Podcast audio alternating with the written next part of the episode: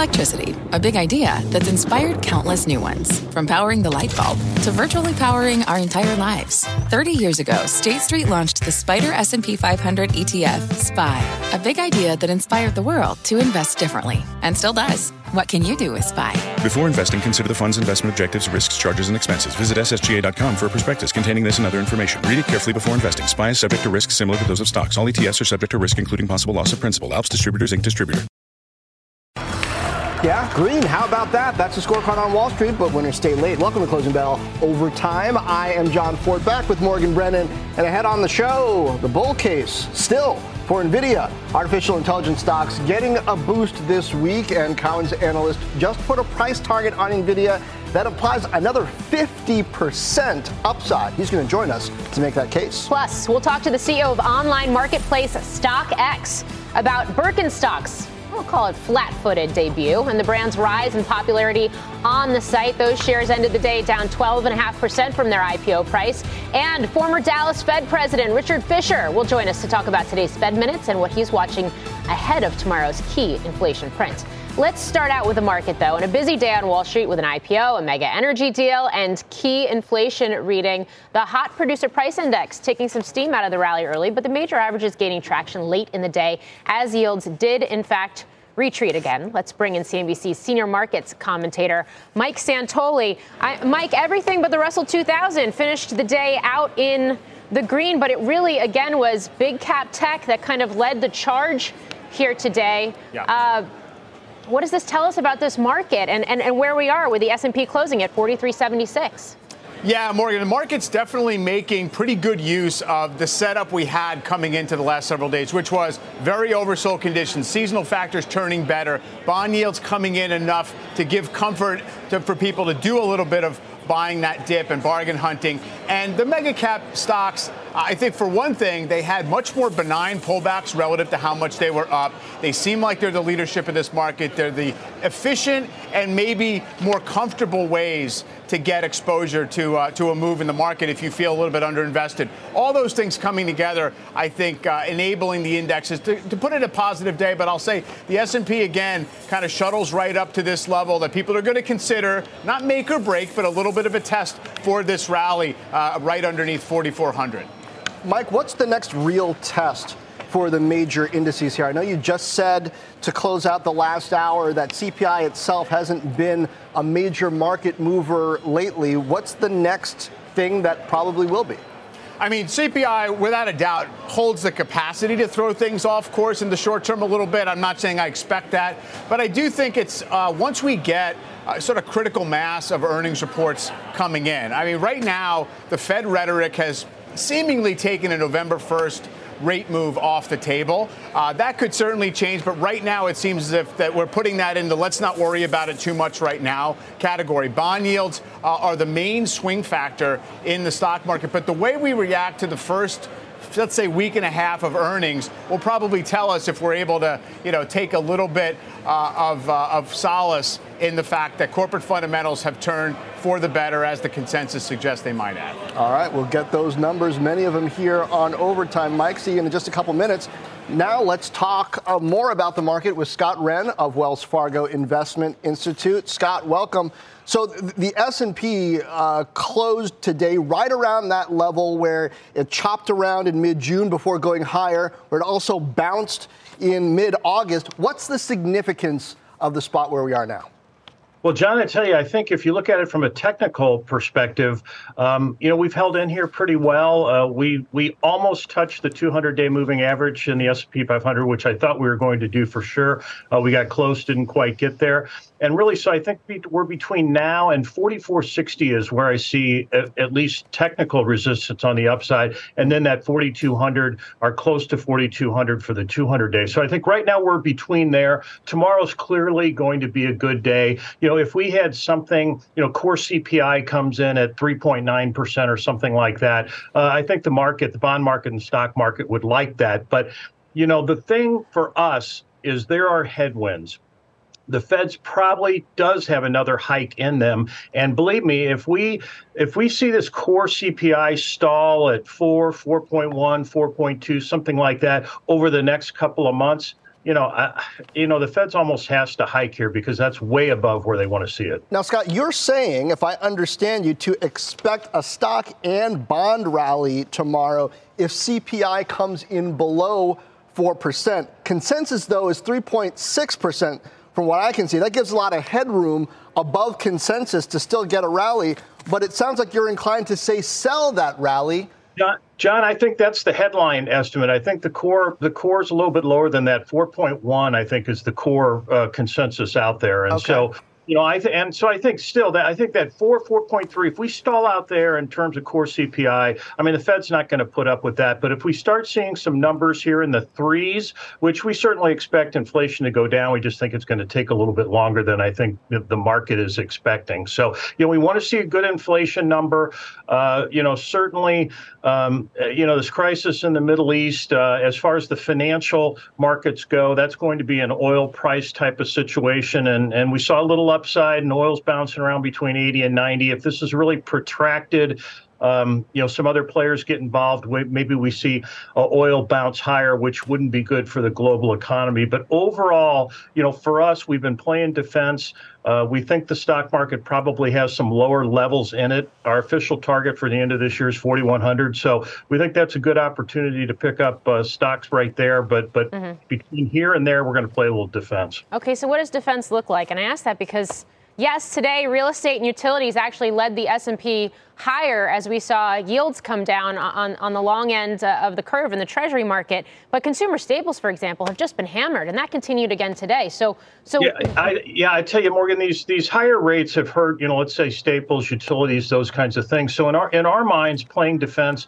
Um, well, when the when equities rallied, uh, we backed off of technology, we backed off of stocks in general. We took some money out, we parked it in uh, short-term fixed income. Clearly, those you know whether you look at three, six, or 12-month bills bills. Those yields are all uh, pretty nice right now, and that's exactly what that is for us as a parking spot because we do expect uh, opportunities to step back into stocks at lower levels. So if you look at our um, sector favorites right now. Um, materials and industrials are two of those, which may sound kind of odd if you're trying to play defense. But you know, for us, um, you know, we've got a lot of infrastructure spending that's going on, a lot of deficit stimulus infrastructure spending. Uh, that's not going to end anytime soon. As a matter of fact, it's going to sell, accelerate. Uh, and then we've got healthcare as another favorite there too. So I would say that you know, being underweight stocks overweight short term fixed income. We've also been talking to clients about taking advantage of these higher yields. We just don't think, uh, for instance, the yield on the 10 year treasury is going to go a heck of a lot higher than where it is now. We think those are the opportunities uh, right now that we want our clients to be taking advantage of. Okay, sounds good. And of course, we get earnings kicking off in earnest with the we banks uh, here on Friday, and a couple names even before that uh, as well. Scott Wren, thank you. All right, thanks, guys. NVIDIA ending the day higher by more than 2%, and it's up more than 220% since the start of the year. Our next guest says there's another 50% upside. Wrap your mind around that ahead after spending the last week with the company's management team, raising his price target to $700 per share in a new note. Joining us now, the man behind the call, TD Cowen senior research analyst Matthew Ramsay. Great to have you on. Why do you think there's 50% upside here, and what is going to spur it? And I asked that after last quarter's earnings, which were blowout, and yet we saw the stock under pressure.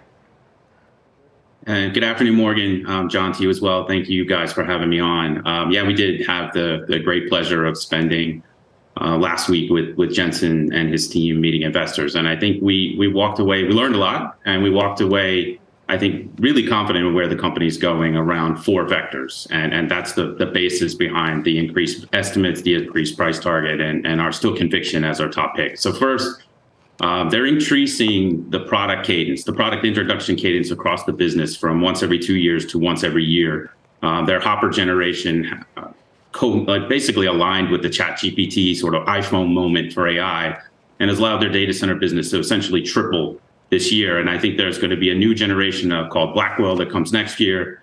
And they disclose that another generation yet comes in 2025 as the roadmap speeds up.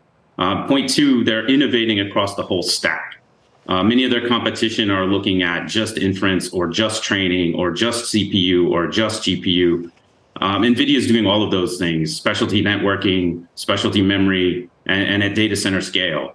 Um, the third point is that we highlight is that they're really figuring out how to broaden Gen AI adoption into large enterprise install base. Uh, Microsoft Office with Copilot has got a lot of attention, but there's many, many other examples: ServiceNow, Adobe, Getty, uh, many others, and into new industries like healthcare and climate change. And, and finally, demand is way more than their supply right now. They have a ton of visibility, and uh, they talk to me about supply in their data center business getting better yeah. each quarter, all the way through the end of next year. And I think those things all come together uh, as a catalyst to more upside in our view. Yeah, I think to your point, bottom line, wide moat potentially expanding here. But I do want to know how you get to $700 price target, how you're thinking about valuation given how much the stock has already moved in general. Yeah, sure. I think, I mean, where it's trading now, our, our out year numbers for calendar 24 went to $20 per share in earnings. And so when you see a company that's growing at the, the rapid rate they are, as I mentioned, their most important business data center tripling, uh, I just don't think a low 20s multiple on, on a $20 in earnings makes any sense for this company. We value it on 30 times, five times PE to get to that $700. And if you roll out, the team rolled out a, a 2030 model that, that contemplates software penetration and growth across all their franchises that gets close to $50 in earnings out that far. And, and admittedly, it's throwing darts a bit when you get that far out in a model, but mm. um, we're early days in some of these, these new AI penetration vectors. And I, I, think there's lots of years of compounding growth to come. And that's why, uh, why I wonder about uh, how you're modeling, Matt. Here's what Adobe CEO Shantanu Narayen told us yesterday, talking about AI adoption for marketing. I think every single company in the marketing department, John, is already what I would say dabbling with this technology. Uh, until they understand the rights, until they understand the indemnification, I would say they're using it more in prototyping rather than in the actual production of content. I think today we changed that with our announcement of Gen Studio. And so I, I think it's all ahead of us in terms of how they reduce their costs so if you take names like Adobe, like ServiceNow, that aren't really projecting exactly what AI-driven adoption is going to be in 24, and you consider that other chip makers and hyperscalers are looking to compete with NVIDIA, how perfect does their execution have to be, and how many other players in semis uh, have the ability to succeed, and you still see them hit that target? No, John, it's a good question. I mean, that we're certainly in the very early innings of this technology's adoption across broader enterprise. I think the the segment that you played there, just from from Adobe, we've heard from Satya at Microsoft talking about similar things with with Copilot at, at, for Office. Um, look at the absolute largest install bases of enterprise software that can be reinvigorated from a revenue generation perspective using this technology. And I think we're in the early innings of that. Um, switching gears to semis, um, I make the point that NVIDIA is innovating at the system level across CPU, GPU, um, networking, memory, cooling at data center scale. There's a lot of competition that comes at them in specific veins of that. And I think it will continue. Uh, I think also, though, that they're going to increase the pace of their innovation in their own roadmap and in their software roadmap as well to correspond to that across the system. I hear lots of investor conversation about who's going to do what in training, who's going to do well in inference. I don't hear as much about who's going to do well in data processing, which is a huge part of the workload. And NVIDIA is, in, is sort of invading at an increasing pace across all three of those vectors. So all I don't right. think they have to be perfect. Okay. Um, I think they've been doing perfect work, near perfect work in their R&D for a number of years. And now finally we're seeing the products come out the end of that at an increasing pace. We'll see if it ends up being NVIDIA partnering with everybody and NVIDIA versus everybody at the same time. Matt, thanks.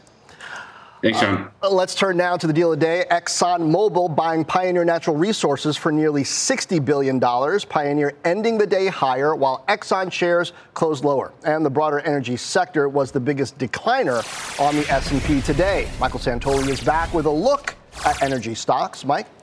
Yeah, John, kind of interesting setup into this deal in terms of the performance of energy relative to tech. And I, I kind of use this as a comparison for the tone of the market. Do we want to look at long term disinflationary stuff or real asset uh, appreciation? Uh, and you see that tech, this is a four year scale, so it gets you beyond a lot of the kind of whipsaws of the pandemic era and aftermath. And you see, of course, tech definitely outperforming uh, but the uh, uh, the part of energy that is more growthy, that is more the R&D capex centric uh, area of tech, which is uh, exploration and production. That's where Pioneer sits. Seven and a half percent of this ETF has actually kept pace with tech over that period, while broader uh, kind of cash cow energy has struggled a little more over this four years. Now, there's also a valuation kind of arbitrage here in the Exxon Pioneer deal. Exxon, obviously the biggest um, market cap in the group, it has a, about a 12 times forward earnings. That seems to be pretty low for a bellwether, but of course it's a commodity based business. They're buying Pioneer roughly around 10 times. And I think there was a perception out there that Pioneer maybe could have gotten more of a premium that energy investors thought they could have squeezed a little more out there. So maybe 10 times is kind of your cap for this type of business. I know there's other subtle ways of valuing this stuff, but there, it is worth looking at a couple of comps to Pioneer, which would be Diamondback and Permian Resources. They trade roughly eight times, and they also outperformed today the energy sector. So there was this sense out there that parts of energy maybe are worth more. Some of that value gets highlighted by uh, this deal, even if ultimately uh, it's not exactly an open-ended, you know, upside to how much uh, another company or investors are going to pay for these businesses. So, Mike, just by the numbers, uh, how challenging is it going to be for Exxon to justify this given the valuation it has and what it's paying? Not terribly much. I mean, it's an all stock deal. So if you can think about it, they're paying a 12 times earnings piece of paper for a 10 times earnings piece of paper. It's not that simple. The growth rates differ. They're going to have to get some cost cuts. So I don't think it's particularly challenging in terms of Exxon justifying it financially over time, especially because either you buy new resources, you either buy new production, or you have to search for it, or you have to produce less. So uh, right now, the reaction to the downside in ExxonMobil shares probably is to a degree. It's like, okay, fine, they're diluting you a little bit uh, in terms of issuing this stock to buy this company, and also a lot of the ExxonMobil investors are like, just return the capital to us. We want buybacks and dividends, and not expansion. All right. Mike Santoli, we'll see you later in the hour. After the break, former Dallas Fed President Richard Fisher tells us why he thinks tomorrow's consumer price index might surprise to the upside. Plus, we are awaiting commentary from Boston Fed President Susan Collins this hour. We will bring you those headlines as soon as we've got them. Overtime's back in two. From their innovative practice facility to unmatched views from the fairway, the PGA of America is helping lower scores and elevate fan experiences with 5G solutions from T Mobile for Business. Together, we're using AI powered analytics to expand coaching tools and bringing fans closer to the pros with 5G connected cameras. This is game changing innovation. This is the PGA of America with T Mobile for Business. Take your business further at T Mobile.com/slash now. What does it mean to be rich? Maybe it's less about reaching a magic number and more about discovering the magic in life. At Edward Jones, our dedicated financial advisors are the people you can count on for financial strategies that help support a life you love. Because the key to being rich is knowing what counts. Learn more about our comprehensive approach to planning at edwardjones.com slash find your rich. Edward Jones, member SIPC. Welcome back. Fed minutes out earlier this afternoon. Uh, officials earlier suggesting one more hike would be appropriate, but those comments are different from this week's more dovish commentary suggesting a pause in November. A lot has happened since then. We also got the producer price index for September this morning, which came in hotter than expected. And tomorrow we'll get CPI numbers for last month. Uh, which are closely watched. Joining us now is former Dallas Fed President Richard Fisher, also a CNBC contributor. Good to see you. So let's start with uh, CPI. For you, what are the boundaries here of relief on the low side for a CPI number and maybe some concern on the high side? Well, if you look at the statement we all read today, they're talking about sustainable movement in that direction to the 2% target. So we're just going to have to see. Uh, you know, we had a little surprise. You mentioned the PPI number that was released today. A lot of it was services. Of course, we had energy in there, and we also had food prices. You take those out to get the core core. And I do think if there is a surprise tomorrow, it's going to be slightly on the upside, but I don't expect a whole lot, uh, John. So, what does slightly on the upside mean to you? How much slightly is acceptable, and then how much is concerning? Well, it's it, what I mean uh, may be a surprise, meaning above consensus. So, again, we're moving in the right direction. I think things are navigating, being navigated well by the FOMC. They haven't crashed the economy, which everybody talked about. We've heard the word recession now for such a long time. Um, and I think it's just as are they moving in the right direction as we go through time? Now, one month's data point doesn't tell you a whole lot. But I do think unless we had something numerically attractive on the downside, that means lower inflation than everybody's expecting, then the market's going to get excited uh, because they'll think that that'll lead them to cut earlier than the current market expectations. So this is a matter of expectations, John, and um, we'll just have to see tomorrow. None of us know what the data is going to reveal. Richard, I want to get your thoughts on the, on the flurry of Fed speak we've gotten this week. I'm not going to call it dovish, but I am going to call it perhaps less less hawkish, and it's been pretty in tandem. This notion that the rise in bond yields uh, is maybe doing the Fed's job for it in terms of uh, further tightening. Daly, Logan, Bostic, Jefferson, Kashkari. I think I have them all, but maybe I don't. All sort of uh, suggesting this in recent days, and as that's happened, actually, the 10 year is now down to 4.559. Just want to get your thoughts on this uh, and, and whether it means that the Fed is potentially done here.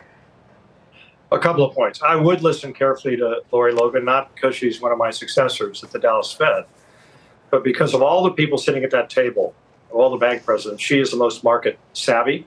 She ran the desk. In essence, she ran a $9 trillion portfolio. And um, I know that she's held in very high regard by her other colleagues at the table, including the chair. So she's very thoughtful. What she's saying, and what I think Jefferson has said, the vice chair, and others who have commented, you just referred to, is obviously noticing that higher yields are moving out the yield curve. And yes, the 10 year has come down to a little short of 4.6 today. That could be because there's a lot that's rushed in to our government holdings or government issues based on uncertainty, what's happened in Israel uh, with Hamas and other uncertainties. We always are the place people come to.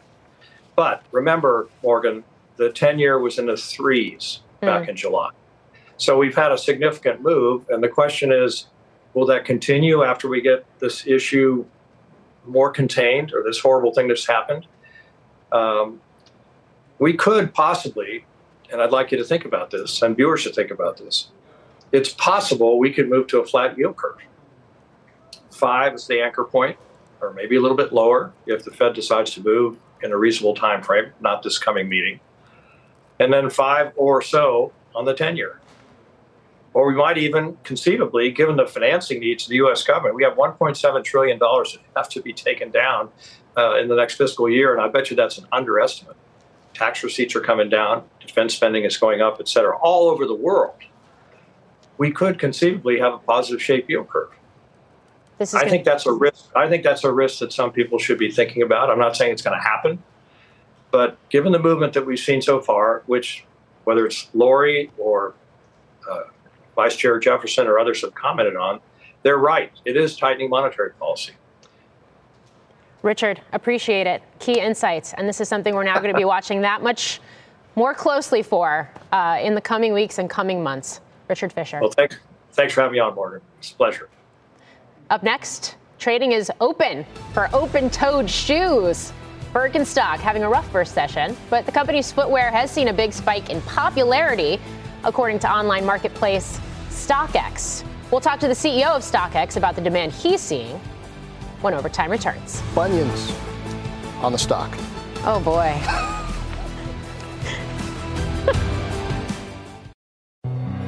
Hi, I'm Ben. I suffer from a condition called writer's block. It strikes when I'm at work.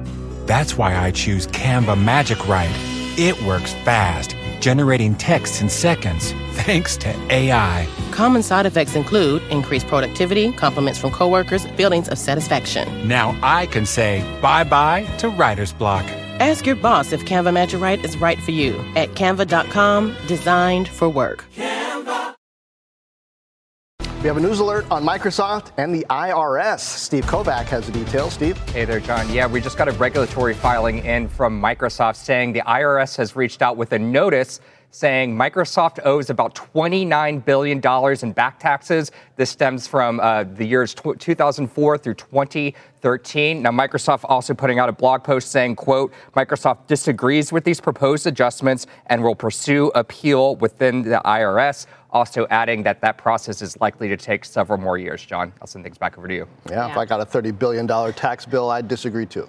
Uh, yeah, and, and dealing with the IRS does take some time. For what it's worth, Microsoft does have a $121 billion cash pile mm. as of its last earnings. Birkenstock closing lower in its first day of trading after pricing at the midpoint of its range. And check out some notable shoe names this year. Having a difficult 2023 as worries persist about consumer weakness, including Footlocker down 45%, Under Armour down 34%, and Dow component Nike down 16%. Joining us now is StockX CEO Scott Cutler. StockX is an online marketplace connecting buyers buyers and sellers of in demand consumer goods and brands, including, Scott, Birkenstock, which really got my attention because when I think about StockX, I think about sneakers. How popular is this brand on the site? Well, we've always been known, always been known for the place to get the most sought after items. And I think the Birkenstock and maybe the Birkenstock IPOs represents the shifts in consumer preferences that we're seeing. And just a little bit on Birkenstock, which has really been an exciting part. It's one of many brands that are popping this year despite a challenging consumer envi- environment. But they've had three straight years of triple digit gains and growth on StockX. And they're number two fastest growing brand in the shoes categories, and their trades are up 500%, you know, per year. And this is going back to 2019, they they did a collaboration with a brand called Stussy, put them on the map among sneaker and streetwear enthusiasts, and that was the breakout year for the brand. And since then, we've seen continued strong growth. Yeah, and, and what we have seen, and this is what I'm trying to wrap my arms around, is brands that are have a strong connection to consumer consumers and are still considered very fashionable uh, are continuing to be resilient and hold up despite a more discretionary consumer in terms of where they're looking to spend their money on apparel and, and retail goods. It sounds like you're saying that Birkenstock is one of those sticky brands. Birkenstock definitely is. And I'll give you a couple of other examples. Even in this environment, celebrities have huge power to drive sales, to drive preferences as we've followed football over the last couple of weeks, uh, Taylor Swift showing up at a Chiefs game in a pair of New Balance 550 white reds, uh, a sneaker that we weren't necessarily tracking before that, but the day after it was the number two biggest trade day for the sneaker uh, in StockX history. And New Balance is another example of a brand that has had really breakout performance, really uh, hitting that pocket in terms of having innovation, appealing to a customer, uh, but also reviving uh, styles that that were popular in the past and becoming a lot more popular today. If you okay. if you look at the running category, Asics, Salomon, On, Hoka, all examples of brands that again are seeing triple digit growth on on the platform. But, but Scott, first of all, good to see you again. It's been a while. Uh, put this yeah. in real context for us, because I look at the front uh, of, of StockX right now. I see Crocs, I see Uggs, see a lot of Jordans. I don't see any Birkenstocks. And I never heard anyone, let alone teenagers, talking about hot Birkenstocks drops or having a collection of rare Birkenstocks, handbags even, yes. But am I the only one? Like, where does this rank among brands? Like, how far down is Birkenstocks and StockX?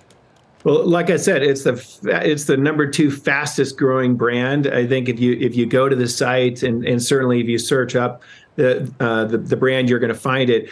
Uh, you'll see two things, and I think this is also representative of the market that we're in.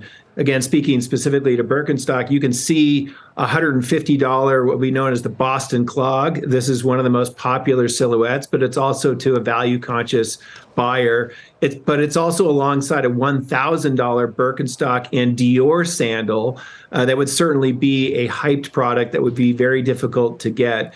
Uh, and so you would see that uh, both represented on the platform, represented two different types of consumers potentially for the same brand. All right, Scott Cutler, thanks for joining us. Thank you. $1,000 sandal. I bet there's no bunions when you're wearing that. Better not be. Boston Fed President Susan Collins making some headlines. Steve Liesman has the highlights on the newsline. Hi, Steve. Hey, Morgan. Yeah, uh, Boston Fed President Susan Collins saying inflation's still too high, but the Fed should take its time to assess incoming information. So she becomes one of a series of Fed officials who doesn't sound like uh, she's in a big hurry to be raising rates right away. She says the Fed is likely close to the peak of the tightening cycle at this point, something that was uh, talked about in the uh, minutes of the September uh, Fed meeting. Uh, further tightening could be warranted, though, depending upon incoming information, so she's not ruling it out. The risk of high inflation, she says, is more closely balanced with the risk of slowing activity. Another kind of echo of the minutes that we heard earlier today uh, about the idea that uh, uh, risk is two-sided, and there's concern in the minutes you heard about some uh, downside risk to the economy. Uh, she goes on to say that the Fed will need to hold rates at a restrictive level until inflation heads back to the 2% target, and she's optimistic price stability can be restored, quote, with an orderly slowdown, she says. It does not include a very large increase in unemployment rate. The minutes, of course, guys, came out today before the recent rise in rates, and the majority in those minutes wanted to raise rates a second time.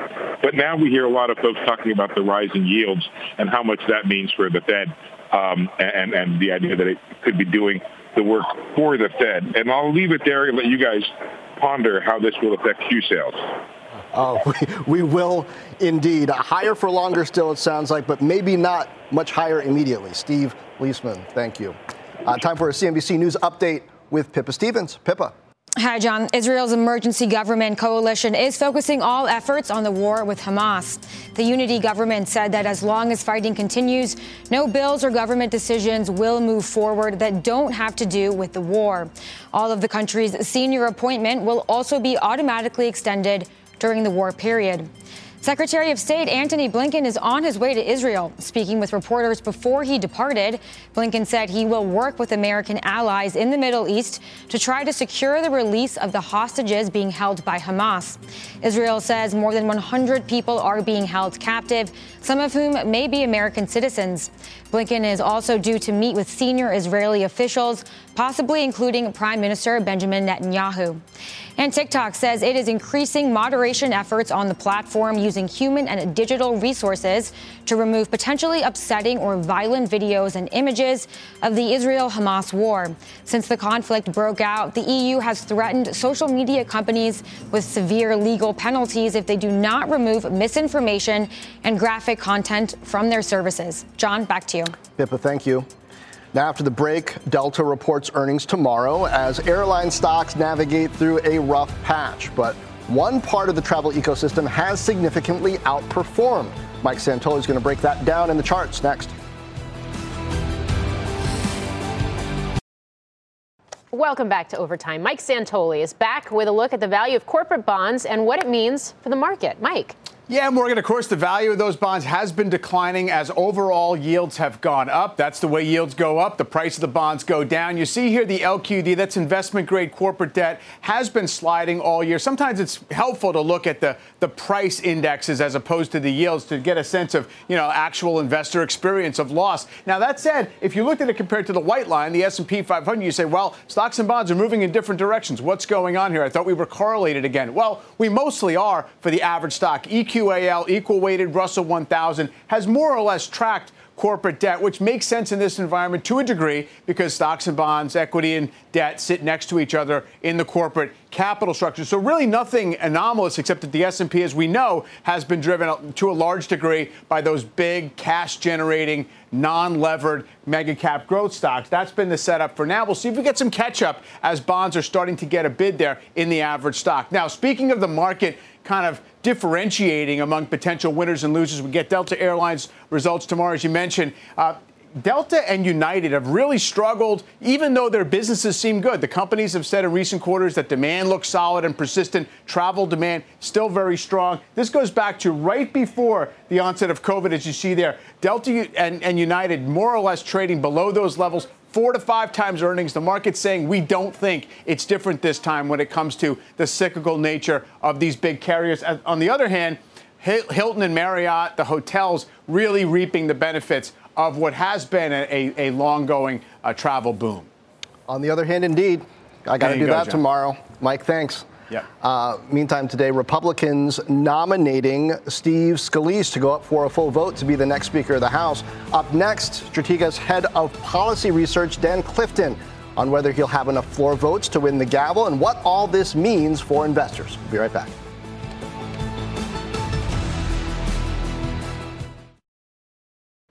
House Republicans narrowly nominating Representative Steve Scalise of Louisiana to go up for a vote for House Speaker, but his path to fully secure that gavel still unclear. Let's bring in Dan Clifton, head of policy research at Strategas.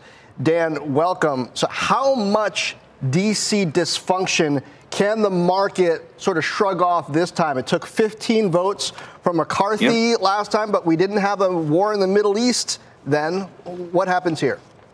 Yeah, so John, first, thank you for having me on. Uh, clearly, the urgency is building here, uh, particularly since the House cannot act on any type of major legislation until you get a new Speaker of the House. The majority of Republicans voted for Steve, Steve Scalise to be the Speaker of the House. He now has to convince 100 of his colleagues who didn't vote for him to vote for him to be able to get the votes. And I would put these, the members into three categories, John. One, some people who, who just need some time and to ultimately get there a second group that want to see some concessions around the budget negotiations that are going to have to happen immediately after he takes the speakership, and a third group, which we don't know how big it is, but maybe just trying to block his nomination so that a new person needs to emerge. And if that third group does start to rise up, you would see more of the dysfunction that you've just asked about, and that this would continue. I don't think that's the base case. There's an urgency building in. I think most members want to get back to a resolution and back to governing, particularly in light of some of the geopolitical events that are happening. And I would hmm. note that financial markets are beginning to price in that some of that dysfunction is going to go away. Well, the odds of a government shutdown are declining and you're starting to see a more accommodative Federal Reserve. So, okay. you know, how Congress acts over the next couple days will determine whether this is uh, sustainable or not that we've been seeing over the last couple days. We'll see if we can count on Congress people to behave, but how much depends on whether there's that same kind of uh, whoopee cushion built in to the speaker vote right. this time, right? Which really yep. weakens the position. How important is it, perhaps, for markets for the next speaker to be stronger than McCarthy was from the from the get go? You absolutely nailed it, John. There's really two parts to this.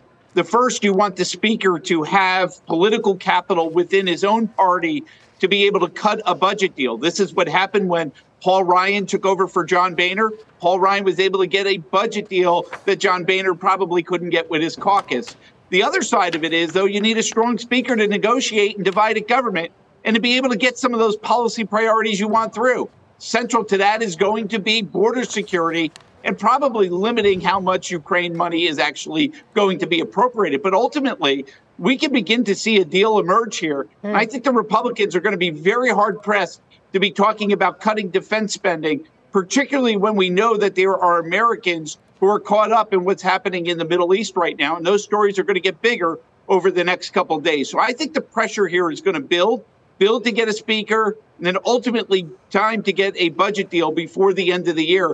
And I don't believe that it's going to cut defense spending, although some people probably want to do that the will probably is not going to be there in light of these geopolitical events. Yeah, investors are certainly betting that's not going to happen. And that, in fact, maybe yep. we see a higher number potentially even emerge Absolutely. from this now, too. I mean, look no further than defense stocks and the huge surge we've seen uh, in those shares just since the start of this week, which raises the question we're, we're operating on a continuing resolution. I mean, there's still a lot that yep. has to happen before November 17th, including getting a new Speaker of the House. But is is the base case growing for an appropriations bill to actually make it across the finish line, or are we looking at another CR here?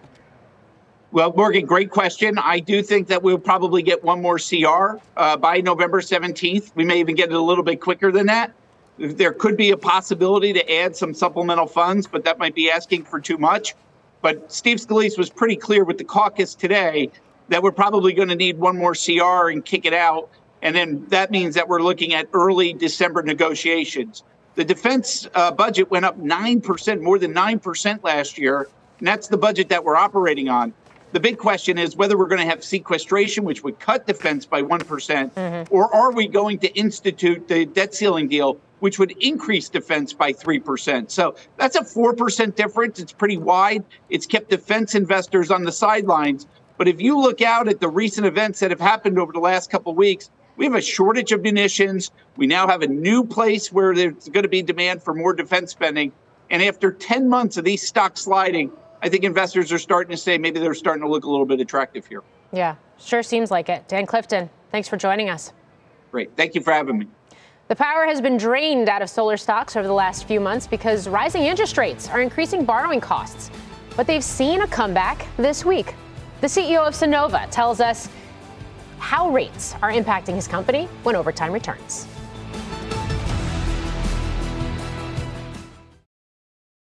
Welcome back to Overtime. Several Wall Street firms noting the impact of higher rates on the residential solar market.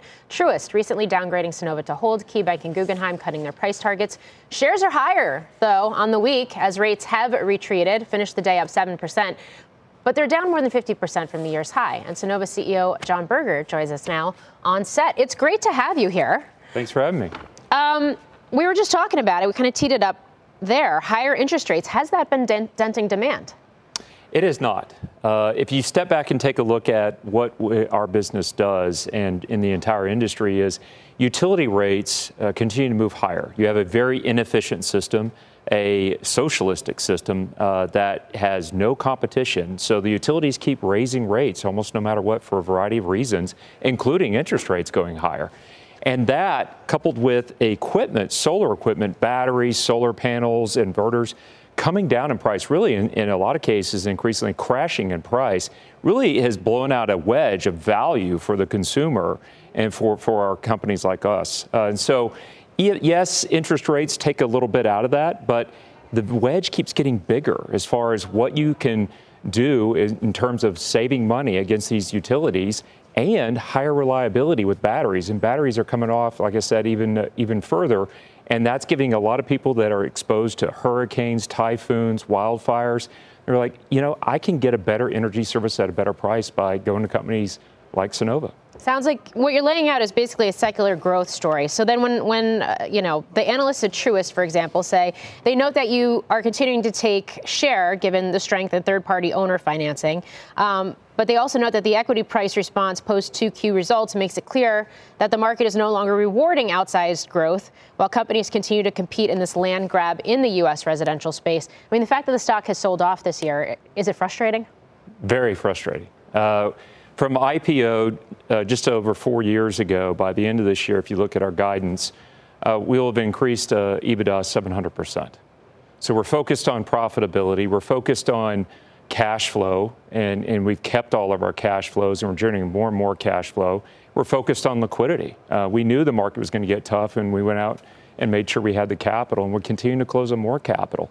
So when you, you financially perform like that over a period of time and the stock goes below the IPO price that it was four years ago, that, that's incredibly frustrating.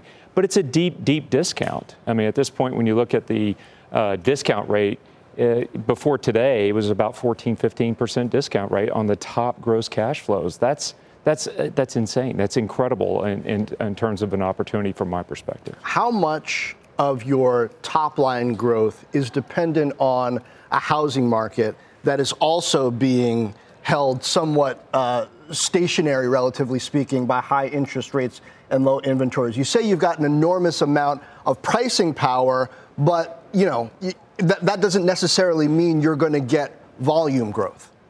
Well, in terms of the new home market, it's a very small part of our business. Uh, we have a, a, great partnership there with Lennar. We bought a company from Lennar uh, but it's probably about, about 12% of our business. And so I am surprised at the strength of that business uh, so far this year. Uh, but uh, it's, it's a very small part. So, really, what we're looking at, even, and this becomes more important if we get into more difficult times, which I personally think we are, at least a shallow recession is coming. Uh, in that, when people need to figure out ways to save money on bills they have to pay, Think about the last bill you don't pay as a homeowner is the power and the water bill. Because mm. you can't sit in the house mm. without power, you can't sit in the house without water. Some you got to watch CNBC. You need power to do that, right? So when you look at what we are offering is at least a, on average about a 20% discount to the utility. And again, with batteries, a higher reliability.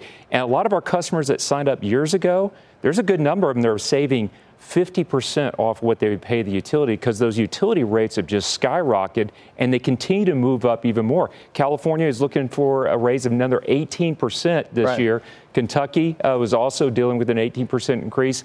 Puerto Rico just raised the rates 21%. These are eye popping numbers. Okay. Yeah. Uh, and, maybe that in, in itself drives demand. John Brooks. Absolutely. Thank. Thanks for coming in. Thanks for having me. Well, excitement over the prospects for weight loss drugs like Ozempic are weighing heavily on medical device companies today. We'll discuss whether these fears could be overblown when overtime returns.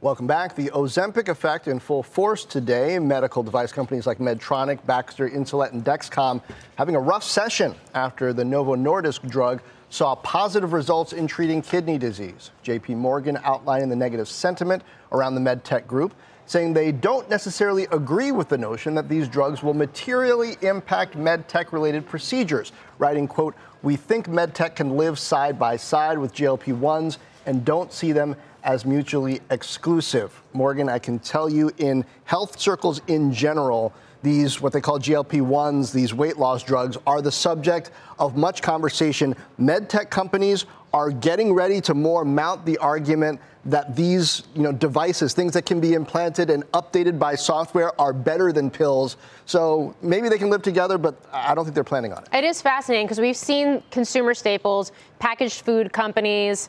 Uh, it was brought up with PepsiCo, which said they haven't seen impact yet earlier this week.